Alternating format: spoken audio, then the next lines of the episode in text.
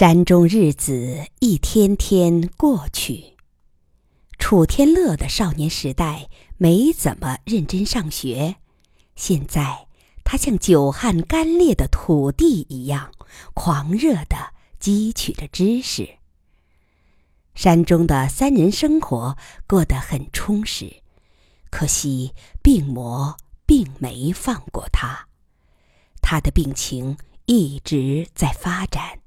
行走越来越困难，说话开始发音不清。好在智力没受影响。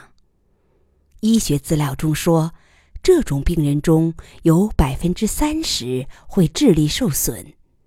那么，天乐没有在这百分之三十之中，实在是不幸中之大幸。在干爹为他打开智慧之门后，这种庆幸感越来越强烈。这一年，他发现了妈和干爹的私情。其实，如果追溯起因，这事多少是自己勾出来的。一个盛夏的满月之夜，临睡前，妈妈伺候两个残疾人洗了热水澡。把他们安顿到院中乘凉。过一会儿，妈也洗完澡出来了，穿着布做的短裤和内衣，站在风口吹头发。这个年代恐怕没人会穿这种自制的内衣裤了。但他在山穷水尽的那几年里苦惯了，俭省成癖，现在又住在深山。下山一趟不容易，所以一般都是自己做衣服。这些粗制的衣服遮不住一个四十岁女人的活力。那天月光如水，勾勒出一具丰腴健壮的身体，胸脯饱满，脊背浑圆，一头黑油油的头发在身后漂浮。楚天乐和干爹都注意到了这幅颇具美感的剪影。天乐脱口说：“妈，我真不知道你原来这么漂亮。年轻时你一定是个大美人儿。”月光下，他看到妈的脸红了，他飞快地看了干爹一眼，两人的目光在夜空中怦然相撞。然后都赶紧收回目光，显得有些慌乱。妈羞涩地说：“你个憨娃子，哪有当儿子的这样说妈的？”干爹已经平静下来，笑着打趣：“你妈说的对，你真是个憨娃子。说什么你妈年轻时漂亮，她这会儿也不老啊。”那天，三人还说些什么？楚天乐已经忘记了。后来他回屋睡觉，那两人却迟迟未归。天乐从窗户往外看，看到的是另一幅颇具美感的剪影。在一轮明月的映照下，干爹立在妈的身后，两手环抱在他的胸前。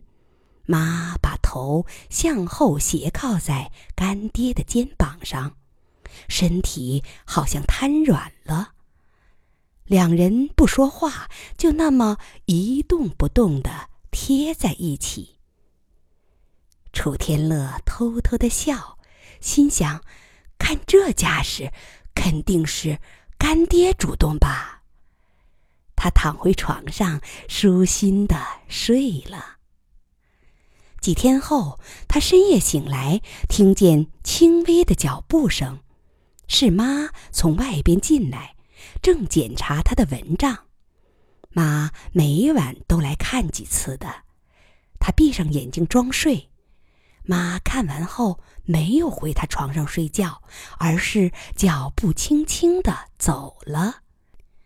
稍顷他听到干爹屋里有细语声。他竖起耳朵，听到是妈在说话，自嘲中夹着苦恼。马先生，过去听人说男女之间是干柴烈火，我算是有体会了。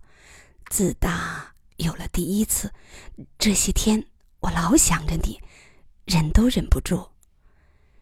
干爹笑着轻声劝慰：“这不算罪过呀，人来到世上，活着是第一重要的事，男女之间的事，就是第二重要的事。”和吃饭喝水一样重要。依我说，一个民族的平均性欲水平和这个民族的生命力是成正比的。明朝有个东烘老头说：“存天理，灭人欲”，那是害人的狗屁，不要信他。妈说：“可我总觉得有罪。”乐乐娃病成这样，当妈的却……楚天乐觉得再听下去肯定不合适，悄悄下床，关好房门，把那边的窃窃情话关到门外。他想，这回得由自己挺身而出了，帮妈走出负罪的囚笼，正如干爹帮自己走出恐惧的囚笼。第二天吃晚饭时，他当着两人的面说：“妈，我已经十四岁了，想单独住一个房间。”妈很窘迫，试探的问：“可这儿只有两个卧室，你让妈住哪儿？”楚天乐笑嘻嘻地说：“当然住我干爹那儿啊。”省得你夜里来回跑，还要瞒我，累不累呀？妈立时满脸通红，简直无地自容。干爹也颇为窘迫。天乐笑着安抚两人：“妈，干爹，你们互相恩爱，快快乐乐，我高兴还来不及呢。以后不必再瞒我了。”妈眼睛湿润了，干爹高兴地拍拍他的后脑勺。从那天起，妈就搬到干爹屋里去住了，只是每晚还会往这儿跑几趟。他终究对病残的儿子放不下心。爱情滋润了两人，妈的脸庞上光彩流动，明艳照人。那是爱之光辉，藏也藏不住的。以后几年，干爹把大部分观测时间让给了天乐。本来干爹观察星星就属于票友性质，纯粹出于心灵的呼唤，没有必须要干的压力。何况这会儿爱情的呼唤，显然。更强劲一些。晚上总是由妈送天乐来天文台，然后妈就回去了，直到早上再来接他。那几年的夜晚，他就这么独自待在天文台，同星空对话。观星是一件苦差事，这儿没有暖气。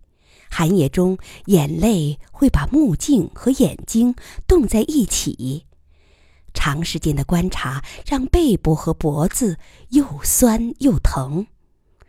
当镜筒跟随星星移过天空时，底座常有吱吱嘎嘎的响声和不规则的跳动。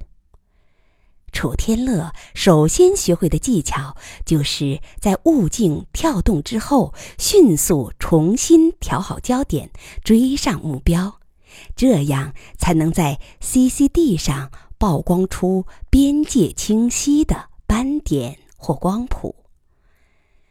干爹开玩笑说：“想当一个好的天文学家，首先得有一个铁打的膀胱。”可以省去爬下观察台撒尿的时间，说不定那几分钟就会错过一次千载难逢的观测，让人抱憾终生啊！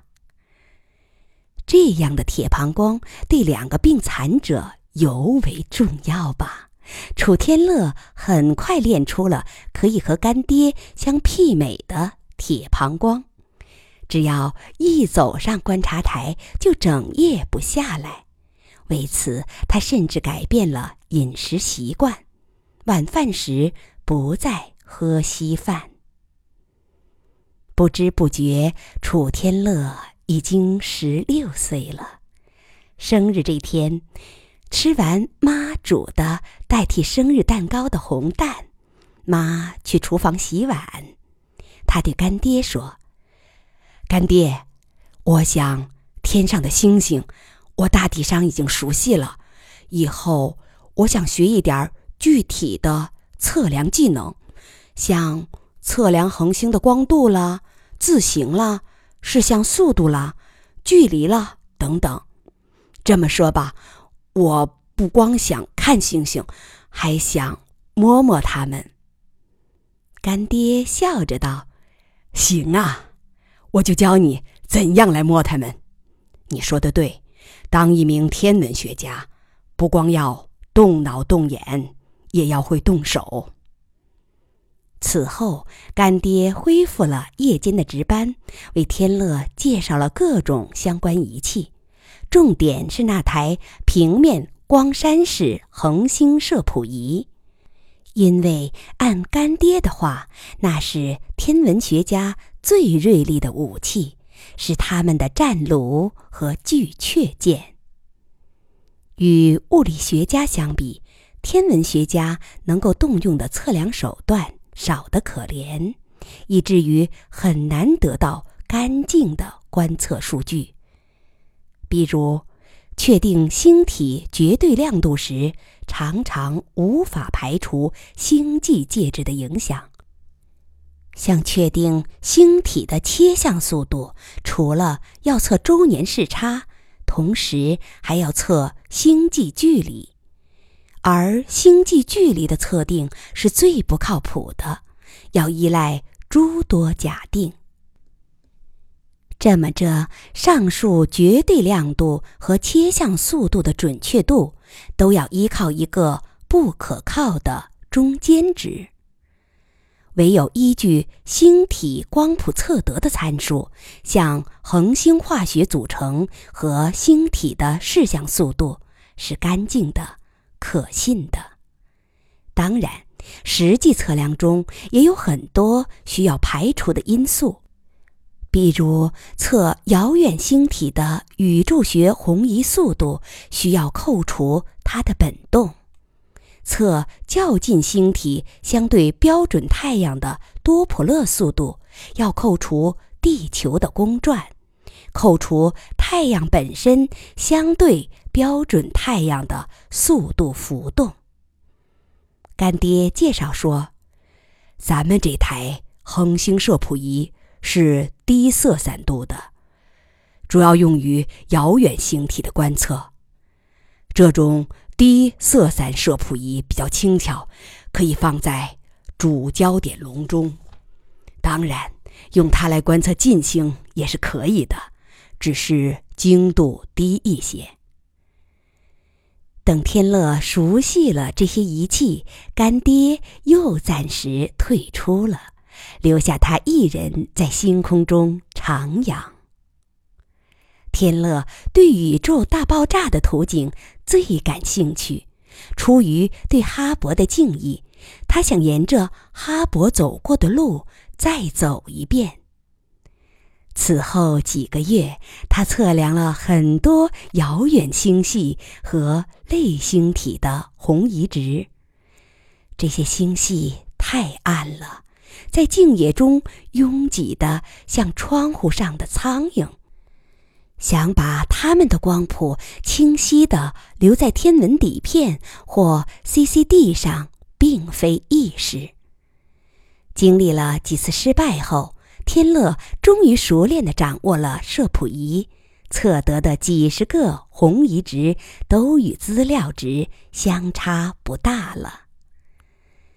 他对遥远星体的宇宙学红移太痴迷，直到几个月后，第一场薄雪飘落在天文台的圆顶，他才把目光转向冬夜星空中的亮星。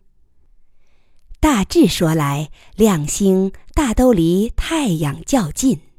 他测量了很多亮星的光谱红蓝仪，像玉夫座的。五车二和柱六，金牛座的毕宿五，双子座的北河二和北河三，猎户座的参宿四和参宿七，船底座的老人星等等，这些测值与资料值也很接近。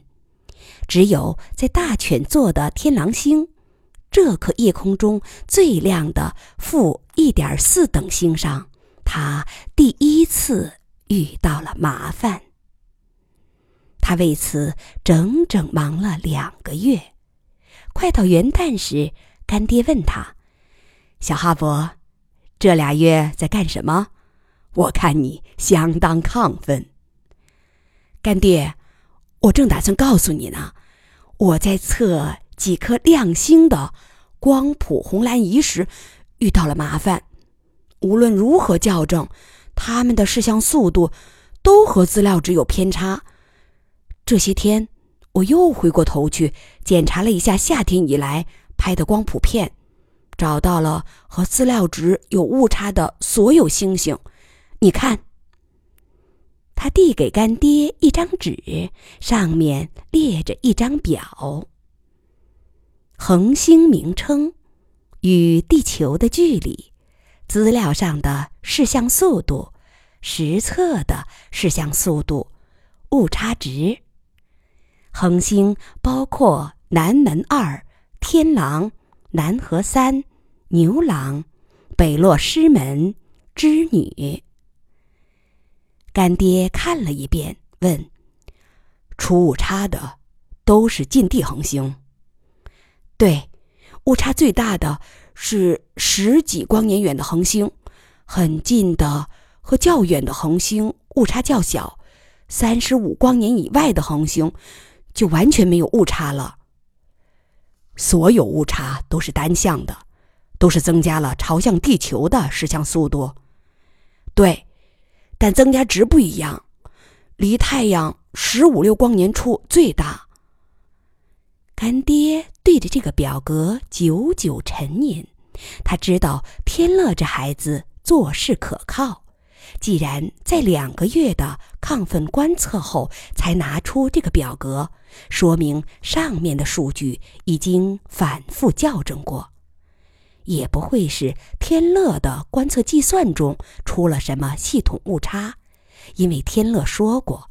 三十五光年以外的星体的测量值都与资料值很接近。他自语着：“但怎么可能出现这么系统性的误差？就好像这片空间在向太阳塌陷。”干爹，这正是我的怀疑呀！这根本不可能，太阳附近并没出现一个巨型黑洞。而且，即使有黑洞，也不会造成这样的塌陷。他想了想，巡天星表上，三十五光年以内还有几十颗暗星，它们的光谱你测过没有？还没有全测。那咱们全部测量一遍，我也去。他回头对天乐妈说：“从今天起。”我得上夜班了。天乐妈稍一愣，说实话，这一两年她已经习惯睡在这个男人的怀抱中了，那种安心的感觉真的是一种享受。但她马上说：“去吧，去吧，这样你们俩互相也有个照应。”这之后，爷俩又亢奋的忙了七八个月。直到来年初秋，他们对三十五光年内的所有恒星全都测了光谱，后来又扩大到五十光年之内。天乐的那个表格基本没错，这些近地恒星都增加了一个朝向地球的蓝移，蓝移增量大小不等，以牛郎星最大。异常区域限制在三十五光年内，到三十六点五光年的大角星就截止了。与那个表格不同的是，两人后来测得的莱尼增量比天乐的测值稍大，最大的大了零点二千米每秒。天乐检查了一下记录，对干爹说：“我发现一个规律，凡是和我的测值误差较大的数据，两者的观测时间都相差较远。比如对南河三。”上次测是去年初冬，到现在已经大半年了，所以也许这是因为这个收缩是逐年递增的。啊，这不奇怪，既然它们都有了蓝移增量，那这个增加不可能是突变，只能是一个逐渐加速的过程。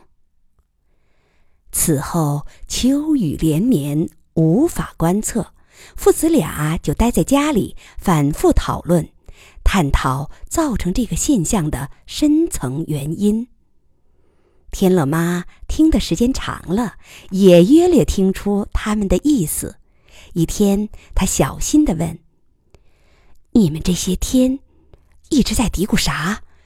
是不是说天要塌？”天乐老老实实的说。从观测值看是这样的，不是全部的天要塌，只是一小块儿。当然，这一小块空间也足以把地球捂进去了。天乐妈愣了，干爹忙安慰他说：“这只是观测到的表面现象，一定有别的解释。老天既然已经存在了一百多亿年，哪能说塌就塌呢？”天乐妈一听这话，就放心的回厨房做饭去了。干爹回头对天乐说：“他这段话并非全是虚言安慰，因为他不相信天塌确实有一个理由，虽然不能算严格的反证，但也不能忽略。”科学启蒙之前，自恋的人类总把地球当成宇宙的中心。科学后来破除了这种迷信。现在我们知道，地球或太阳只是极普通的星体。上帝无论在施福还是降祸时，都不会对人类另眼相看。可是现在呢？恰恰人类区域是一个局部塌缩的中心。这就像是地球中心论的变相复活。话虽这么说，但父子俩并不能排除心中的不安。不管怎么说，这个古怪的蓝鱼区域是确实存在的，它给人一种难言的感觉，阴森、虚浮、模糊，就像童年时期天乐潜意识中的。病魔形象，但它究竟是什么机理造成的？随后的四年里，父子俩用大量的观测确认了以下的结论：半径十六光年之内的空间正发生着爆缩，收缩率大致是均匀的，因为观测值基本符合。蓝移量与距离成正比的哈勃公式。该局域收缩已向外波及半径三十五光年的区域，在受波及区域中，蓝移量随距离递减。从时间轴上说，收缩是匀加速的，爆缩原因未明。两人搜索枯肠，提出了很多假说，讨论后又把他们一个个淘汰。他俩完全沉迷于此，想得头脑发木，嘴里发苦。天乐妈说：“这爷俩都吃了，连吃饭也不知道饥饱了。”可惜他们一直没能找到任何一个说得通的假说。虽然灾变原因找不到，但后果是可以预测的，非常可怕。他俩不敢再耽误了，于是，在一个月前，他们把这个发现向国家天文台和紫金山天文台做了通报。后来，该发现被国家天文台命名为“楚马发现”。以后的情况就是余乐水亲历的了。